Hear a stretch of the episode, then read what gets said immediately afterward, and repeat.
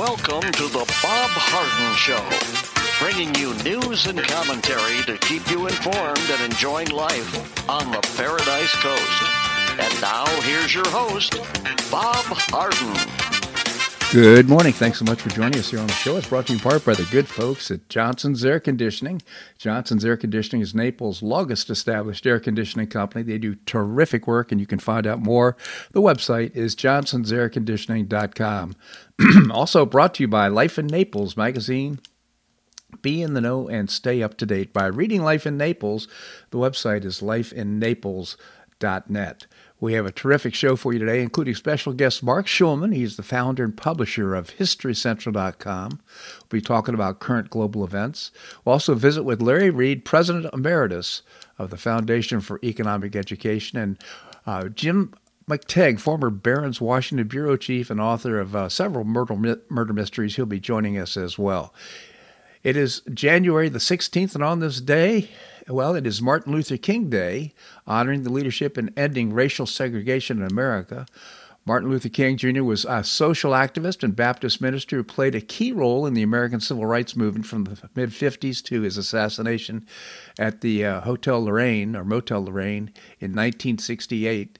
King sought equity and human rights for African Americans, the economically disadvantaged, and all victims of injustice through peaceful protest.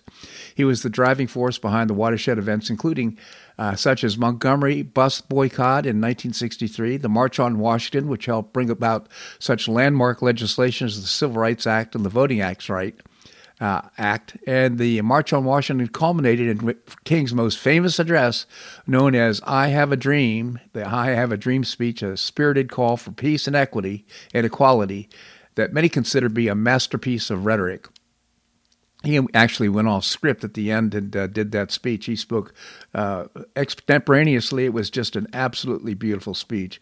King was awarded the Nobel Peace Prize in 64 and is remembered each year on Martin Luther King Day as a federal holiday since 1986. And by the way, it's also today a federal holiday to be designated as the National Day of Service so uh, we can all roll up our sleeves and do something nice here in the community, even if it's something like uh, reading for the blind or uh, any task that be an act of kindness to help others. Today is a National Day of Service. If you don't start it, at least think about it and plan it uh, going forward in the future. also, on this day in 1919, the 18th Amendment to the United States Constitution prohibiting the uh, manufacture, sale, or transportation of intoxicating liquors for beverage purposes was ratified by the requisite number of states. The movement for prohibition of alcohol began in the early 19th century when Americans concerned about the adverse effecting of drinking uh, began forming temperance societies. By the late 19th century, these groups had become a powerful political force, campaigning on the state level and calling for total national abstinence. In December 1917, the 18th Amendment, also known as the Prohibition Amendment, was passed by Congress and sent to the states for ratification. Nine months after Prohibition's ratification, Congress passed the Volstead Act, or National Prohibition Act, over President Woodrow Wilson's veto. The Volstead Act uh, provided for the enforcement of prohibition, including the creation of a special unit of the Treasury Department. I think that's the Untouchables. One year after and a day after its ratification, prohibition went into effect on January the 17th, 1920, and the day became uh, uh, station uh, nation became officially dry. Despite a vigorous effort by law enforcement agencies, the Volstead Act failed to prevent the large-scale distribution of alcoholic beverages, and organized crime flourished in the United States. In 1933, the 21st Amendment of the Constitution was passed and ratified, repealing prohibition. We have a similar thing going on right now in the war on drugs.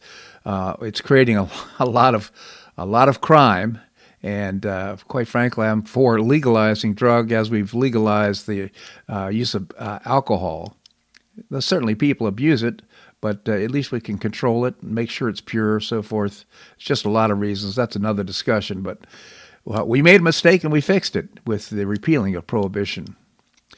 It's official. T- t- uh, Trump's tax cuts paid for themselves.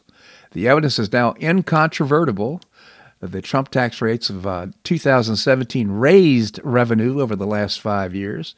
The latest Congressional Budget Office reported more than $4.9 trillion of federal revenue collected last year, nearly 500 billion higher than the projection. And corporate income taxes also beat uh, the CBO's projection by 25 percent. Since the Trump tax cut rates, uh, revenues are up, ready for this, almost $1.5 trillion. That's roughly 40% rise in revenues in the five years. So much for that being a tax giveaway for the rich. We compared these numbers with the estimates of what the Trump tax cuts were expected to quote unquote cost. Instead of a $1 trillion loss, the tax receipts surged. In other words, there was a giant Laffer curve effect on higher growth and higher tax payments with lower tax rates. None of this seems to matter to the Democrats, of course, they, who uh, maniacally want to repeal a tax cut that actually worked.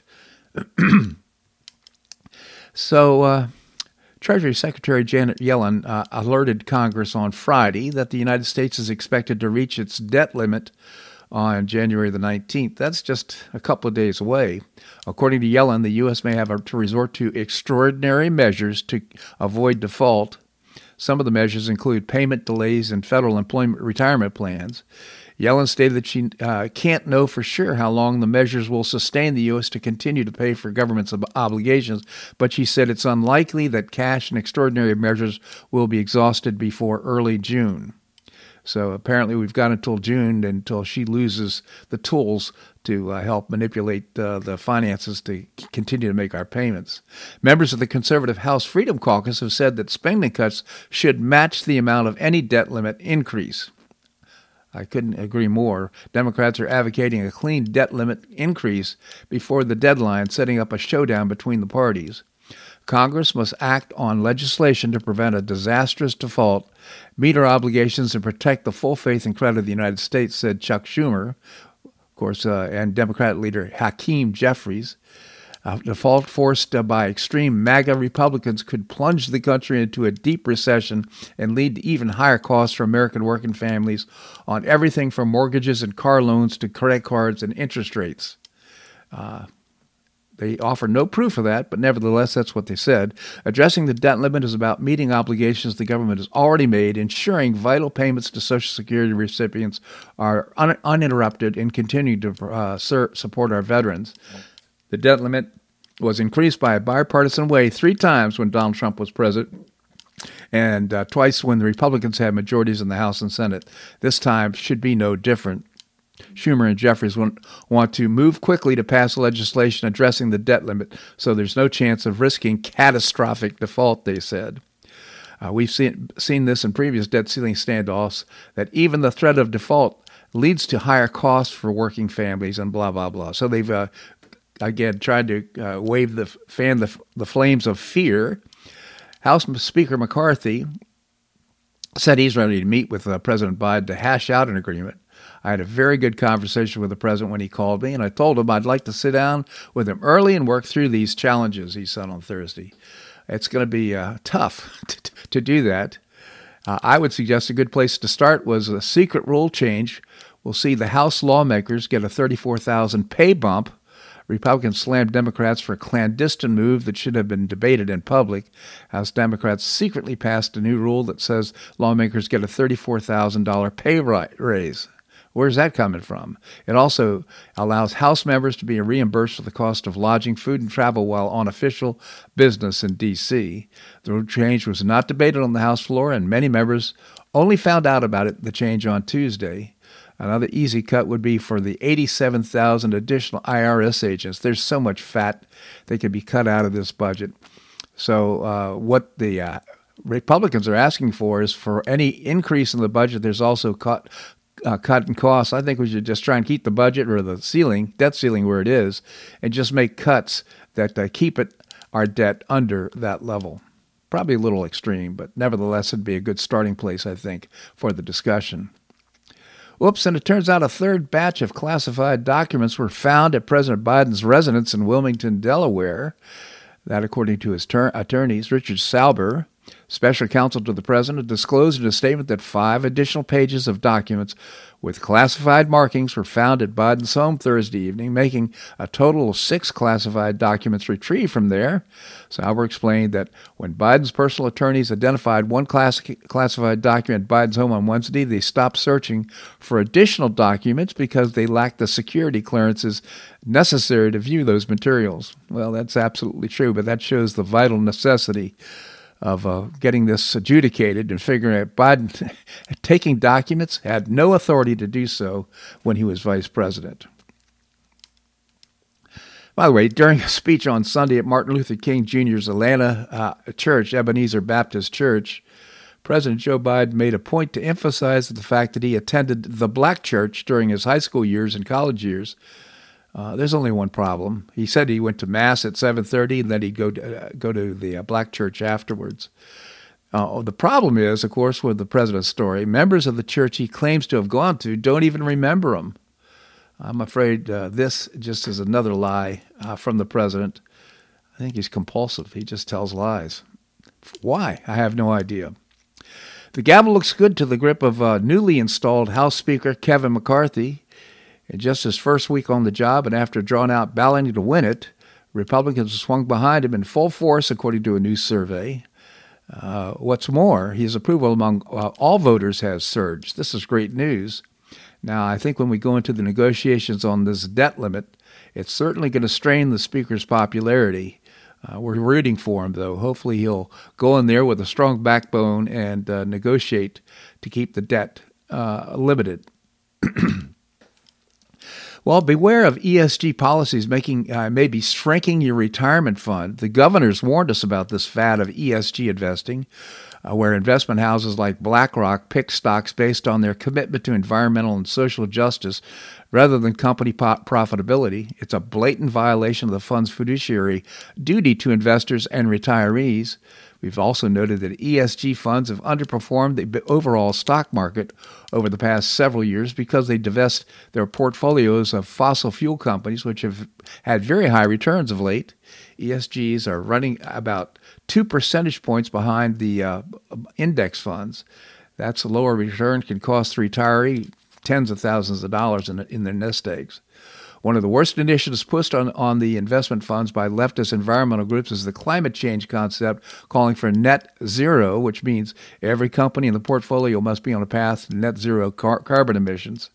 Well, that's kind of bunk. I'll tell you, the companies that are apparently guilty of this BlackRock, State Street, JP Morgan Asset, Ma- Asset Management, London based Legal and General.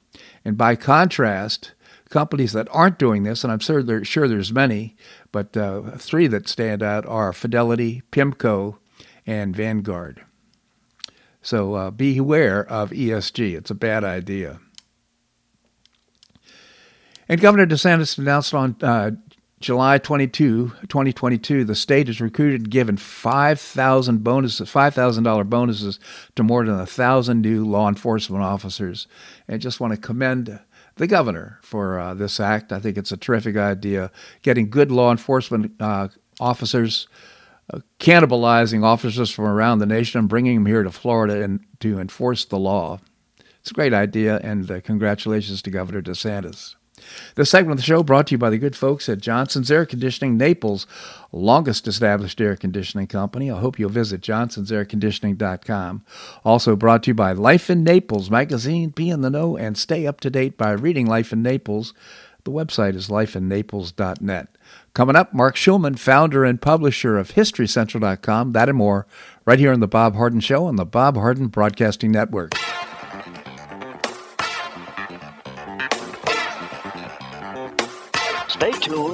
More of The Bob Harden Show here on the Bob Harden Broadcasting Network.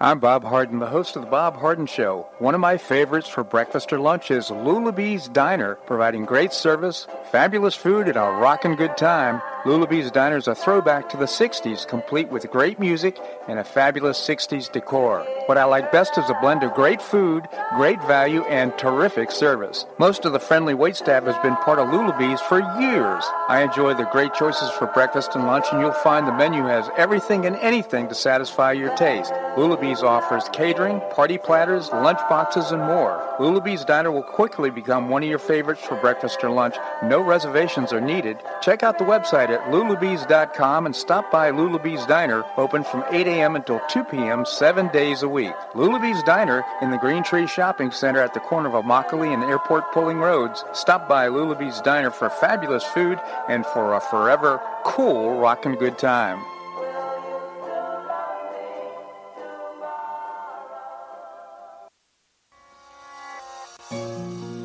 Collier County Sheriff Kevin Rambosk says the number one reason the elderly become victims is isolation. The Collier Senior Center goes a long way in keeping seniors connected with the community and with each other. The Collier Senior Center, located at 4898 Coronado Parkway in Golden Gate, provides comprehensive information regarding services and resources that affect the quality of life of older adults and their caregivers in Collier County, empowering them to maintain independent and meaningful lives. Here's Esther Lully, Director of Collier Senior Center.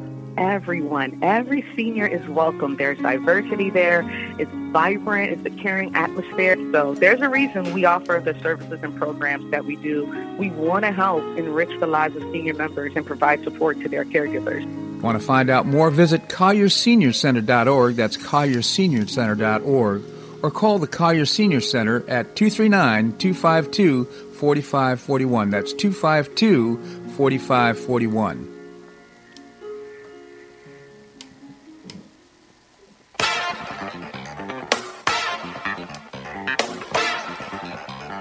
Welcome back to the Bob Harden Show.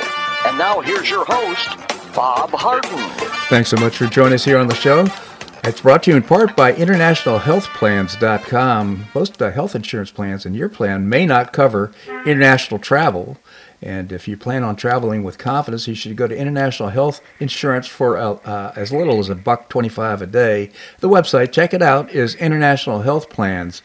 Uh, Coming up, I'm going to be visiting with uh, Larry Reed, President Emeritus of the Foundation for Economic Education. Right now, we have with us Marc Schulman. He's the founder and publisher of a terrific multimedia website. It's called HistoryCentral.com. Marc, thank you so much for joining us here on the show. Always a pleasure, Bob. Thank you, Marc. Well, uh, let's start off by talking about current global events. And uh, right now, there's a lot of protests in Israel, especially in Tel Aviv. Maybe you can tell us about it. Sure. So uh, last Saturday night, there were 100,000 um, people demonstrating, uh, which is the largest demonstration since 2011. Today, thousands of students are demonstrating. Uh, demonstrations will continue, and let me explain what's going on. The new government uh, formed by Prime Minister Netanyahu has um, put in put in and not put in law, but has now proposed a set of judicial reforms that would basically emasculate the Israel Supreme Court. Um, what they're trying to do is number one, um, allow the Israeli Knesset by 61 votes, and keep in mind there are 120 members of the Knesset, and 61 is the minimum needed for a coalition to overturn any decision of the Supreme Court. They want to each in the Israeli government there are um, legal advisors, and they want to now say the legal advisors are no longer have to be listened to; they're just there for an advisory purpose. They want to basically pack the court right now. The Supreme Court is chosen by a joint committee made up of of the politicians, of um, lawyers from the Bar Association, and other Supreme Court justices. And there's like a, a committee that decides they want to make the committee to be all politicians um, and um, they want to eliminate a, a, a, part of the law that basically that the court can decide that something is is illegal because it doesn't have um, it, it's not um, it's not reasonable. It's an mm-hmm. unreasonable decision. Keep in mind, Israel does not have a constitution and there really is not a separation of power between the executive and the legislative branch because it's a parliamentary democracy, and the particular of its particular democracy are such that there really is no separation. Now, there are three groups that want to, to pass this reform, or they call it reform. Number one, the ultra orthodox, who want to get a complete exemption from Army service, and until now the Supreme Court has basically said that's not fair um, to the rest of the population. The um, extreme settlers who want, who basically the Supreme Court has approved settlement in the West Bank, but only on what's called government land, and the Supreme Court has basically said that li- that private Palestinian property uh, cannot be used for Israeli settlements, and they want to over- overturn that. And Netanyahu himself, who's on trial for corruption, uh, wants to be able to pass a law that will end his trial in some form or another. So these three groups together have an interest in in this what's called judicial reform. The rest of the country is is more than furious, is very concerned because at that point this is exactly what happened in Poland, this happened in Hungary, and what happened in Turkey. Yeah. You eliminate the court as a balancing uh, factor, and you basically have, ultimately end up with a some not a complete dictatorship, but some forms of dictatorship. I'll tell you, it just it just smells to high heaven. Of course, we have a constitutional republic here in the United States, and so I don't know how people process it in Israel, but I quite frankly I could understand why the people would be very upset about this. Right. No, very very strongly. I mean, you have to realize in the United States there is clear separation of powers, and even when you have, you know, let's say a Democratic or Republican president and a Democratic or Republican House and, and Senate even those members are, are much more independent than in Israel because in Israel it's lists. In other words, you vote for a list, and usually the people on the top of the list pick the people on the list. So people are not even responsible directly to their their individual constituents. Mm-hmm.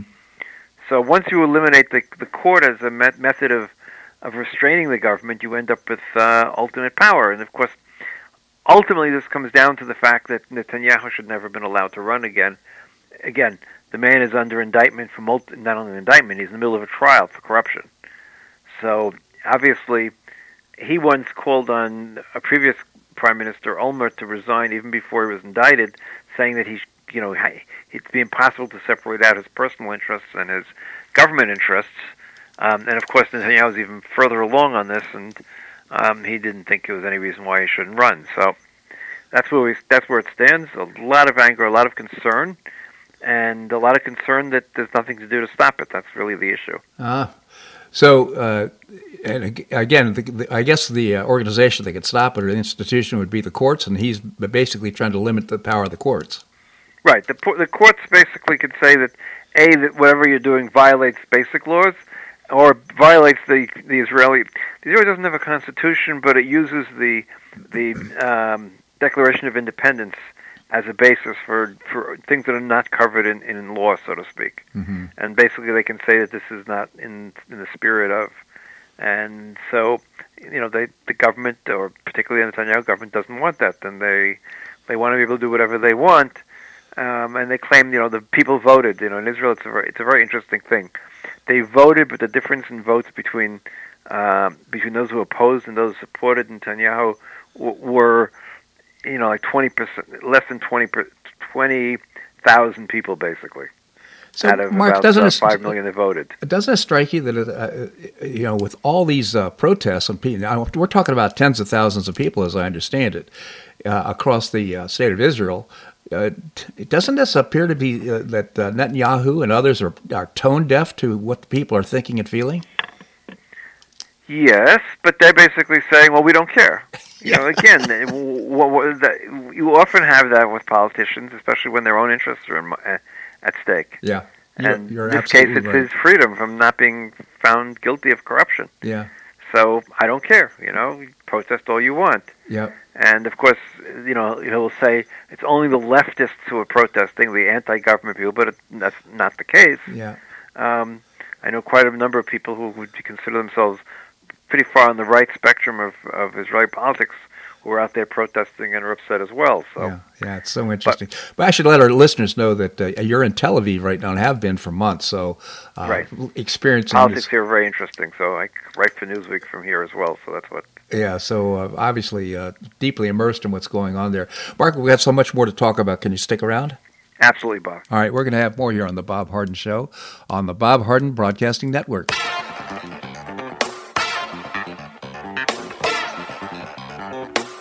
Stay tuned for more of The Bob Harden Show here on the Bob Harden Broadcasting Network.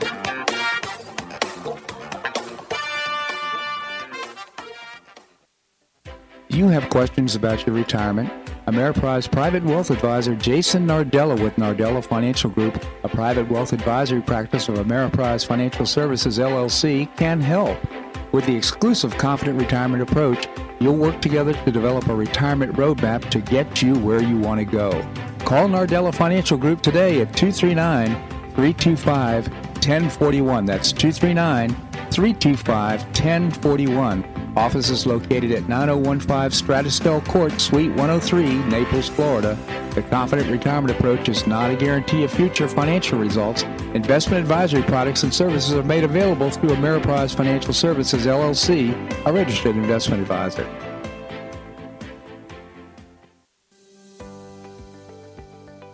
Finish what you started with the Hodges University Wheel. You can complete your bachelor's degree in as little as one year with your previously earned credits. What's the Wheel?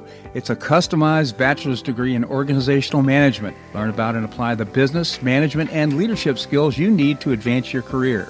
You can get unmatched educational experience with classes held once a week on campus in Fort Myers, in Port Charlotte, or Naples. You'll be immersed in classes taught by professors with real world experience in the areas of business, management, and leadership. This degree can be applied to all areas of professional career. Learn more by calling 239 938 7700. That's 239 938 7700 or visit hodges.edu. Stay near and go far with Hodges University.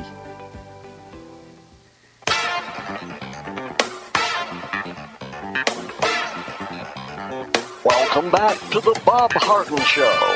And now here's your host, Bob Harden. Thanks so much for joining us here on the show. It's brought to you in part by Gulf Shore Playhouse, changing lives through exceptional theater experiences.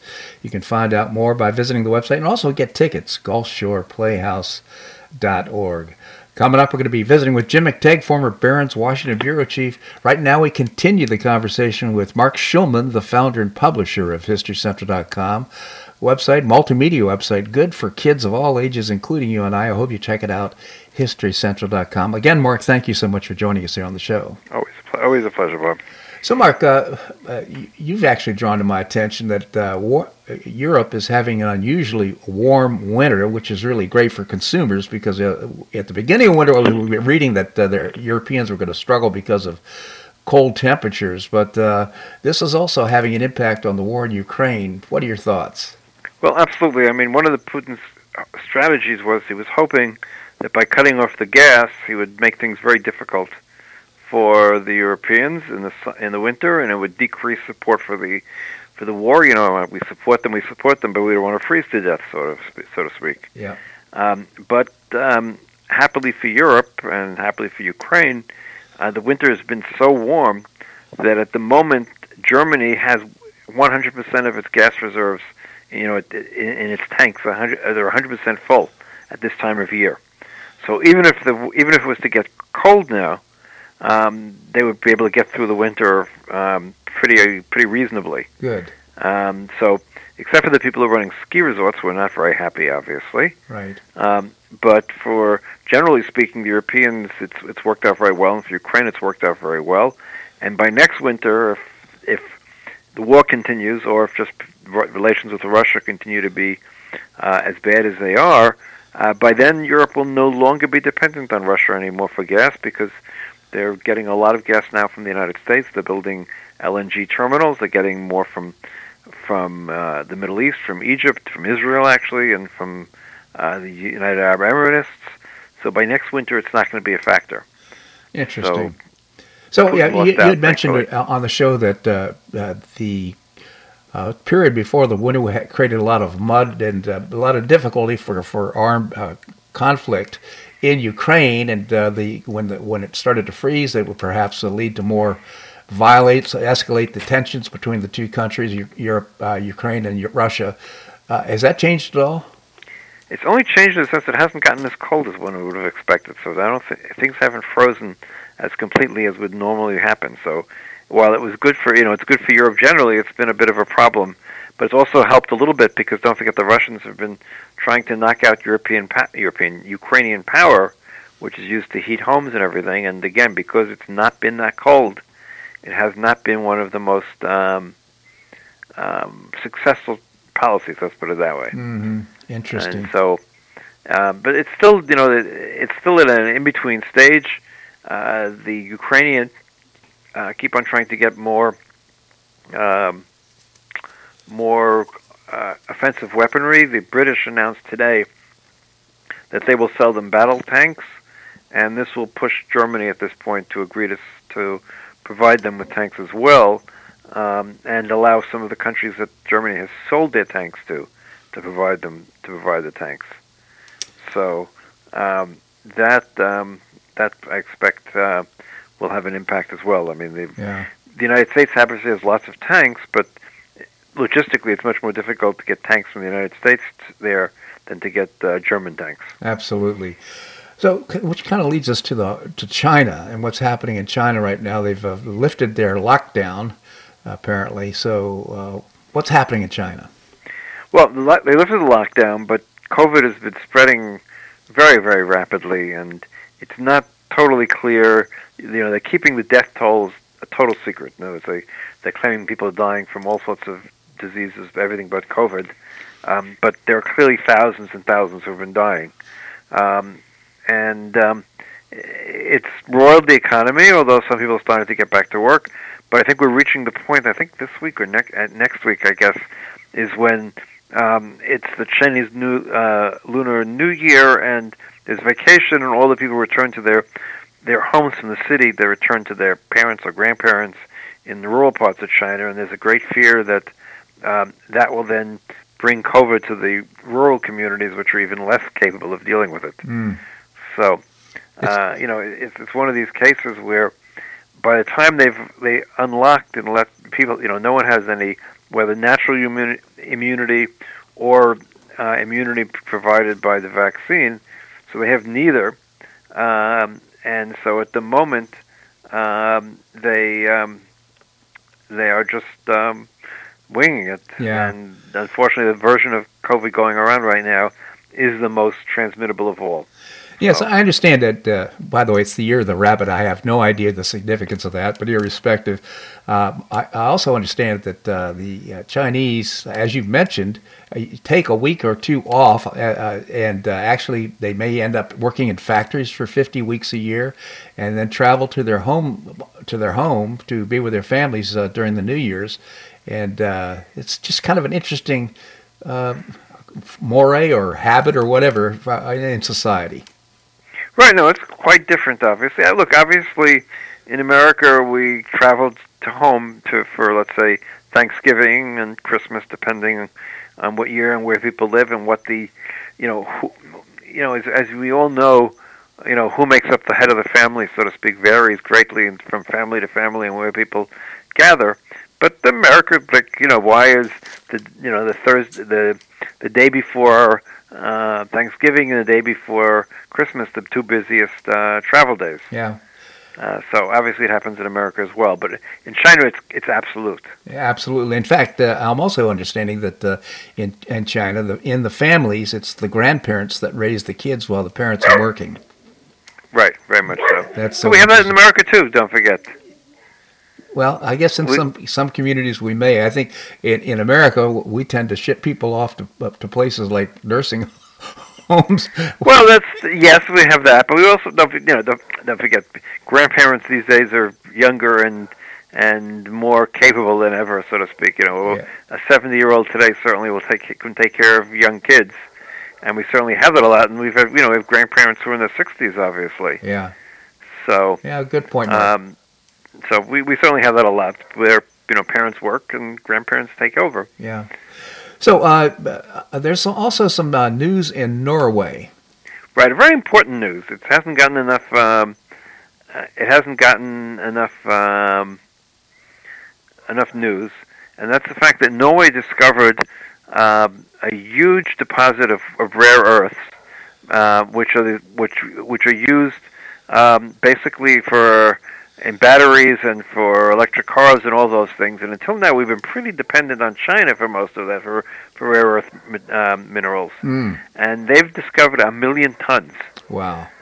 So um, that's considered a really big thing. It'll take it'll take a number of years for it to uh, reach commercialization, but once it does, it will it will cease our dependence and the European dependence on China for um, for rare earths, and that's going to be quite a positive thing. And you know, we were always one of the concerns was you know we're moving to electric cars and all these other things, but then we're going to be dependent on China. Mm-hmm. So um, it's really good that. Uh, that's that's not the case in the end. Well, of course, during the Second World War, Norway was a, a independent or neutral country. Uh, where do they stand now? What's our relationship with Norway? Well, they want Norway's part of NATO. Yeah. No ifs, ands, or buts. No, Norway was not neutral. Norway was invaded by the Germans. Yes, I remember that. Sweden yeah. was Sweden was That was, was- yeah. neutral. That's right. That's right. So interesting. Again, Marc Schulman, founder and publisher of HistoryCentral.com. I hope you check out the website, HistoryCentral.com. Marc, always appreciate your commentary here on the show. Thank you so much for doing. Have a great us. week. You as well. Thank you, Marc.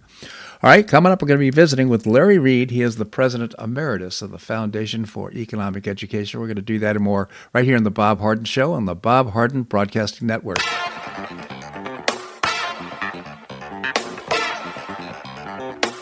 Stay tuned for more of the Bob Harden Show here on the Bob Harden Broadcasting Network.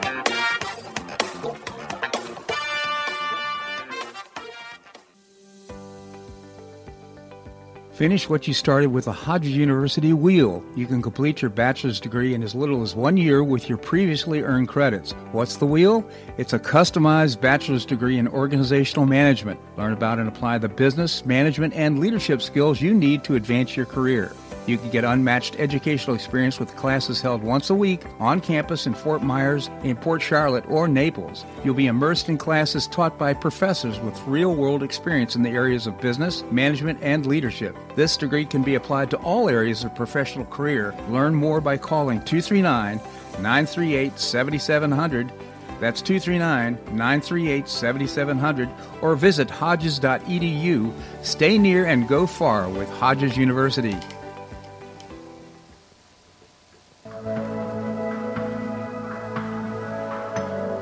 Do you suffer from joint pain in your shoulders, hips, or knees? I was suffering from debilitating pain in my knees. On a referral, I saw Dr. George Markovich with the Institute for Orthopedic Surgery and Sports Medicine. He successfully treated my symptoms and pain for several months. Finally, having exhausted all alternatives for pain management, Dr. Markovich and I agreed that surgery was my best alternative.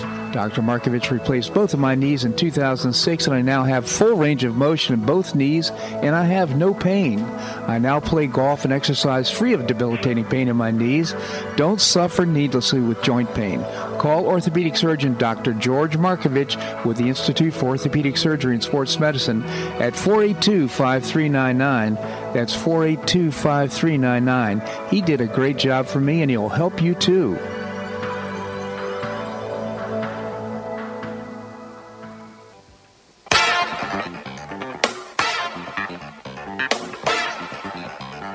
Welcome back to the Bob Harden Show.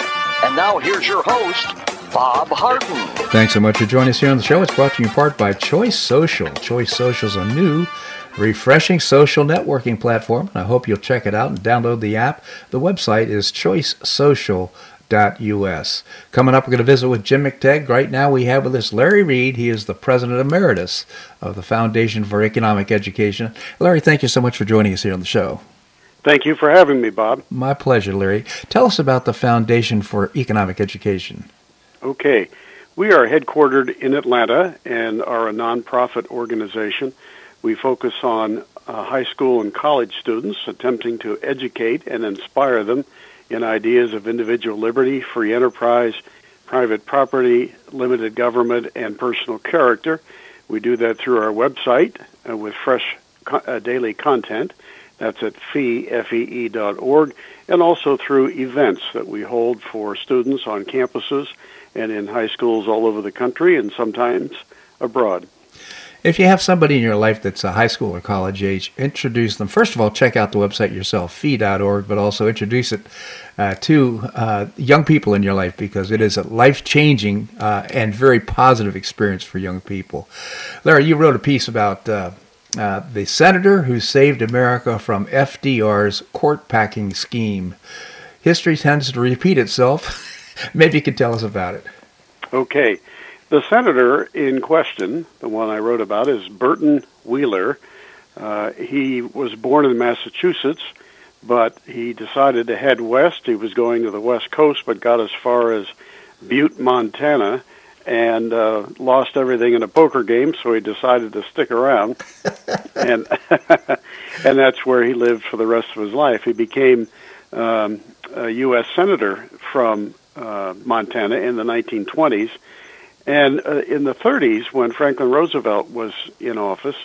Uh, Burton Wheeler was a pretty loyal Democrat uh, in support of much of FDR's uh, rather dubious New Deal policies, but he was principled enough that when FDR tried to, pa- to pack the Supreme Court, uh, Wheeler said that was a bridge too far, and he helped to lead the battle successfully that prevented uh, the president from packing the Supreme Court. So interesting, and I didn't realize the details. You covered this in the piece that apparently his idea, I'm talking about FDR's, was that once a uh, uh, judge, of course, a Supreme Court justice is, is in the position for life. Once he became 70, he said he'd be able to appoint a new justice. That was the scheme that he'd created in order to pack the court. Now, I guess we had some aging judges at the time. Uh, fortunately, that didn't pass. That's right. And Roosevelt could not call for the impeachment of a justice that he didn't like because, uh, you know, it's, it's, not an impeachable offense to render a judgment that the president disagrees with. Mm-hmm. So he came up with a scheme that uh, uh, would allow the president to appoint a new one uh, every time a justice reached the age of 70 and didn't voluntarily retire. Uh, over the next two years, now that we can look back and see, you know, retirements and so forth, it would have meant that uh, Roosevelt could have appointed about six new justices to the court. Hmm. And the whole idea there was, you know, he already controlled the executive branch, his party controlled the legislative branch, and this was a reach for the uh, judicial branch that was just too far for the more sensible people like Burton Wheeler in R- Roosevelt's own party. You know, I think our founding fathers certainly had it figured out and understood human nature very, very well. And this is just another example of an attempt to uh, uh, garner power at the expense of other branches of government. And we see that happening today. Oh, yeah. Uh, you know that if the um, uh, Democratic Party had the opportunity, they would pack the court. Uh, President Biden has criticized that idea in the past and appointed a commission to look into it uh, and hasn't moved on it really. But uh, many around him would very much like to see him pack the court if he uh, uh, thought he could get it through the Congress. Now that the Republicans control the House, it's a dead issue for now. But uh, but for people who really worship power and want to get uh, as much of it as they can, irrespective of what it might do to our traditions and the Constitution, uh, this remains a, a viable option. So we should always be careful to keep an eye out for something like this because it is a cynical use of another branch of government to uh, get one's way when you aren't able to do so by the democratic process. Yeah, the lust for power is international. I, we, I talked with a guest earlier who was in Tel Aviv, who's uh, right now watching the same type of occurrence, trying to diminish the power of the judiciary in order to uh, expand uh, his power. We're talking about Netanyahu's. It's so, so interesting. A universal trait, uh, the yep. lust for power. It's unbelievable. By the way, you, yep. you, you reminded me in, in the piece that uh, uh, that when we appoint uh, or when the president wants to appoint a, let's say, a justice or some some of the members of uh, uh, the the cabinet, uh, he needs to seek the advice and consent of the Senate. We now have instituted a policy in a way that we do that, but it's not necessarily a constitutional requirement. That's right. The uh, well, it, it, it is a constitutional requirement that the Senate uh, advise and consent, but that doesn't mean that it has to uh, endorse the president's uh, nominees to the court. It doesn't even mean that the Senate has to hold hearings. Yeah. Uh, if the Senate decides, uh, or the Senate leadership decides, hey, we're not going to take up this nominee, as was the case when President Obama nominated Merrick Garland, uh, there's nothing unconstitutional about that. And uh, that that the in the case of uh, Merrick Garland, the Senate basically said to the president, we're not very fond of your nominee. and we're not going to give him our consent. That's that was perfectly constitutional. Yeah, well, and uh, I guess my point being that uh, tradition has now set in, and uh, the president's looking for that vote uh, and approval of the candidates that he nominates. But what if he said, you know, hey, look, I talked to a couple of senators and they kind of like the guy, so I'm going to go ahead and appoint him. Yeah, there's nothing that that says the president can't put his name forward, yeah. but he can't put him on the court. That has to happen by a vote of the Senate. Yeah. Okay. So interesting. And by the way, Merrick Garland, thank goodness yeah. he's not he's not a justice on the Supreme Court. That's right. He's not, and uh, he's also proven himself to be a very highly partisan, and if not incompetent, at least uh, uh, just a, very substandard attorney general. So I think it was uh, for an, another good reason that the Senate didn't approve him for the court several years ago. Absolutely. I just recommend, uh, again, fee.org. Check out this piece. It's called, excuse me, The Senator Who Saved America from FDR's Court Packing Scheme. So interesting. You can find that on fee org. Larry, really appreciate your commentary here on the show. Thank you so much for joining us. My pleasure. Thank you, Bob. My pleasure indeed. All right, coming up, we're going to visit with uh, Jim McTague. He's former Barron's Washington bureau chief. He's now uh, retired to the Lancaster, Pennsylvania area, and he's writing novels. Uh, mainly located in the Beltway. He wrote uh, Follow the Leader and its sequel, Shake the Money Tree, and its sequel, uh, which is uh, no problem. You got to check out their great reads. I've enjoyed all of them. Uh, we're going to do that and more right here on the Bob Harden Show on the Bob Harden Broadcasting Network.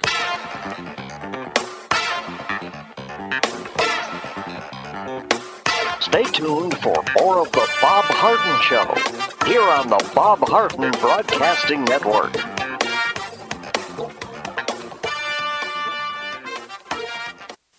If you have questions about your retirement?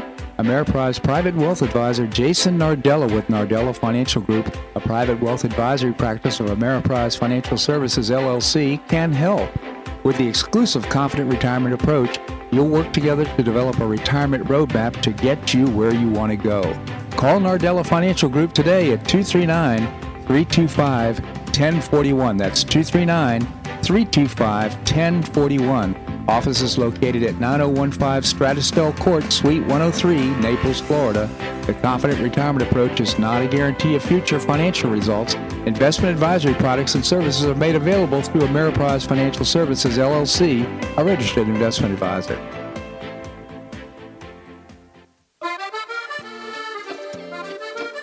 Blue Provence Restaurant is a favorite dining destination for many Neapolitans, including Linda and myself. Blue Provence, located in a historic building in the heart of Old Naples at Crayton Cove, offers a mix of French bistro cooking with bold, fresh Floridian flavors. Experience award-winning cuisine at Blue Provence and enjoy one of Florida's most extensive, eclectic, and fun wine cellars. Dining your choice of the popular Eat-In Bar, the intimate Courtyard Garden, or the beautiful Provencal Caribbean Dining Room. Enjoy a wonderful and memorable evening in a casual and relaxed atmosphere that includes a taste of Provencal hospitality. Blue Provence is open seven days a week all year round. Visit BlueProvenceNaples.com for reservations, everyday specials, and coming events. That's BlueProvenceNaples.com or call 261 8239. That's 261 8239. Blue Provence French Restaurant in the heart of Old Naples.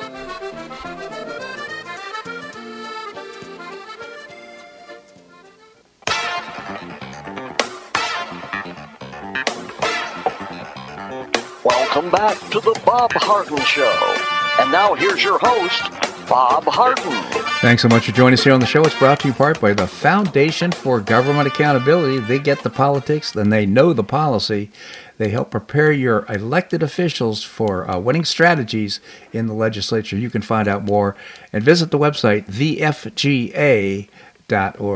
We have with us again Jim McTague, former Barron's Washington Bureau Chief and author of some great murder mysteries. Follow the Leader, followed by Shake the Money Tree and its sequel, No Problem. Jim, thank you so much for joining us here on the show. It's a pleasure, Bob. And the mystery that I'm mulling today is uh, what does the Republican Party stand for? And I'm hoping that the looming debt crisis uh, that we're beginning to read about pulls back the curtain and shows us that the uh, Republicans in the House have a viable platform, one that appeals to the American public.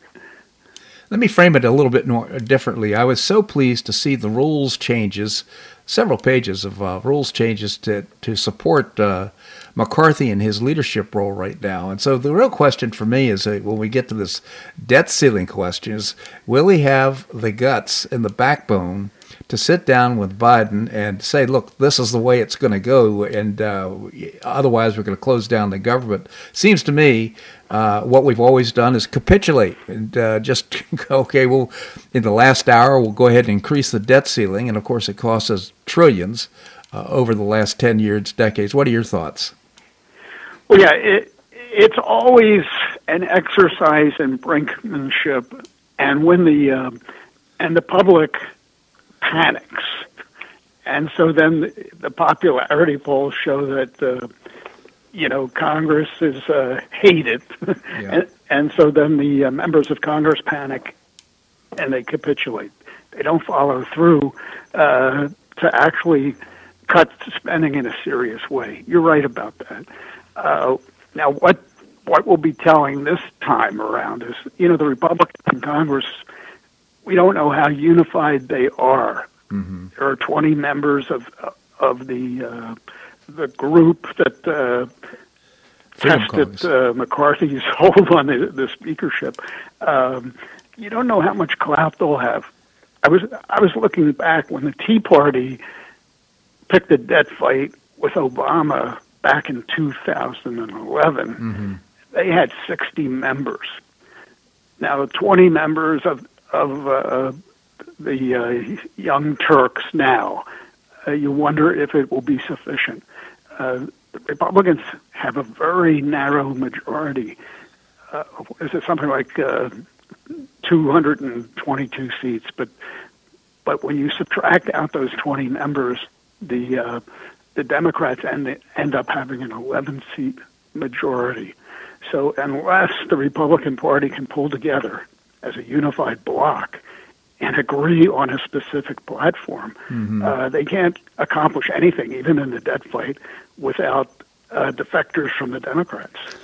And you know, the first uh, role is to not only to sell the public on their strategy, which is basically, hey, we just can't afford to increase the debt. We we can't afford this this kind of debt. It's going to ruin the nation. That's kind of the, the appeal is we have to make some uh, strategic cuts, or uh, we're not going to be able to sustain our, uh, our way of life.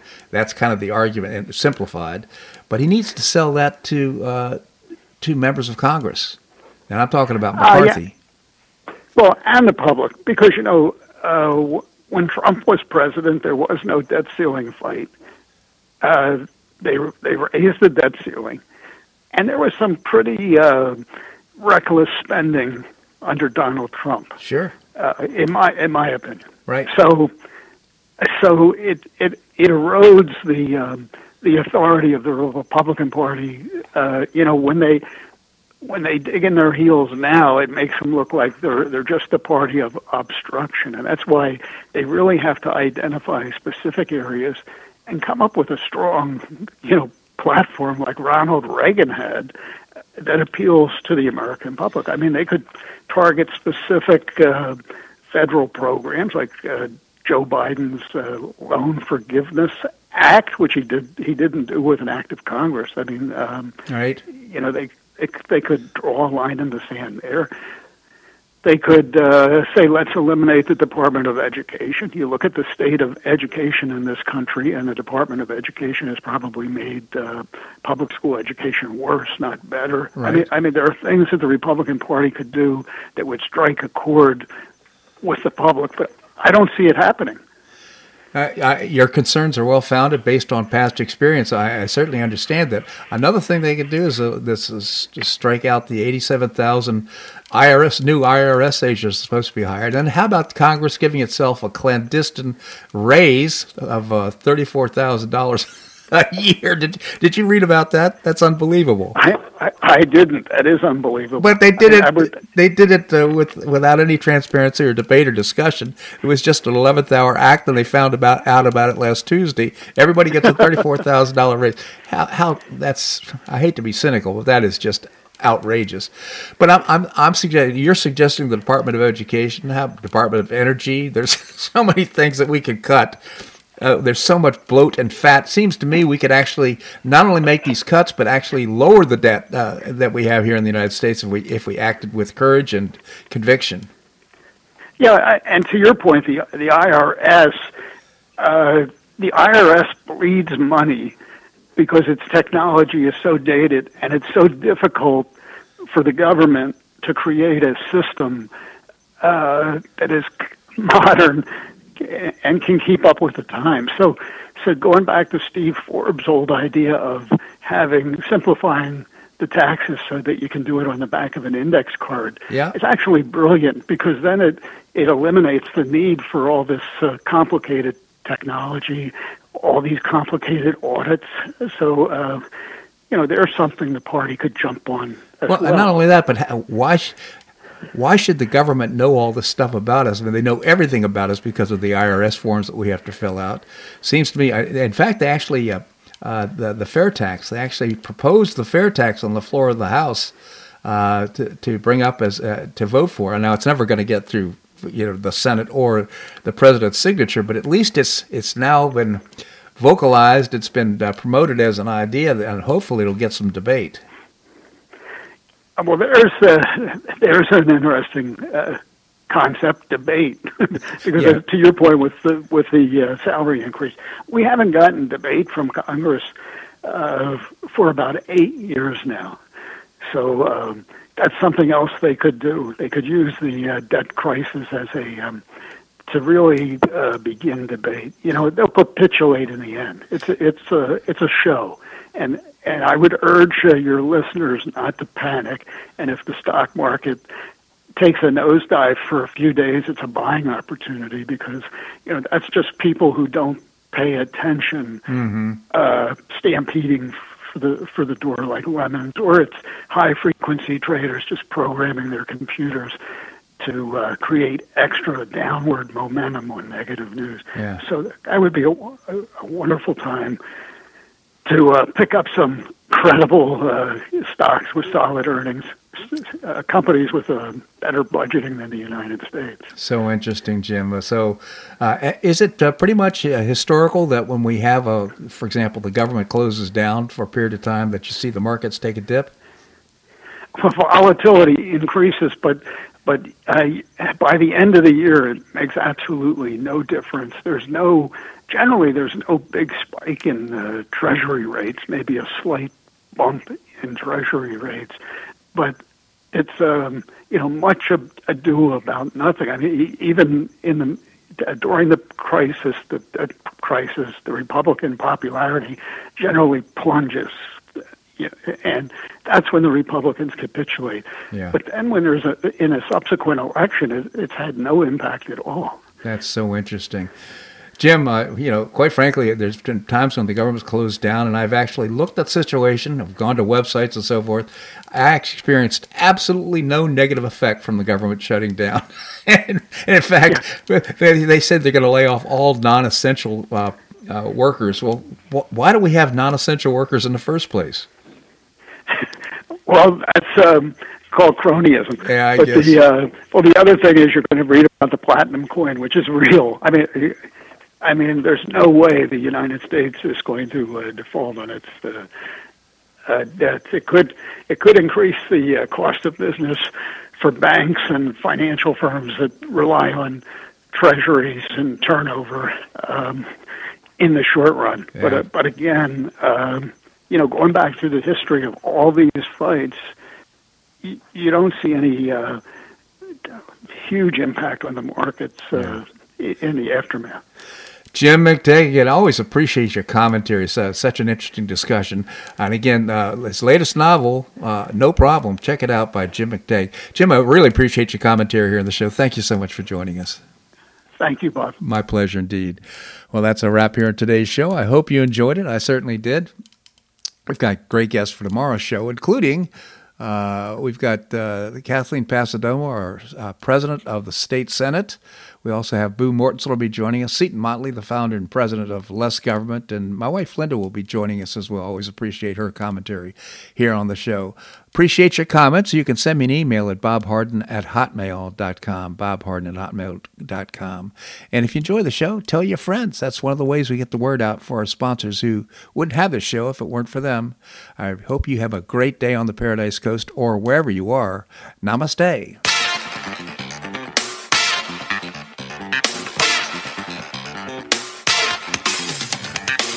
Thanks so much for listening to The Bob Harden Show on the Bob Harden Broadcasting Network. For more information and audio files of previous shows, visit www.bobharden.com.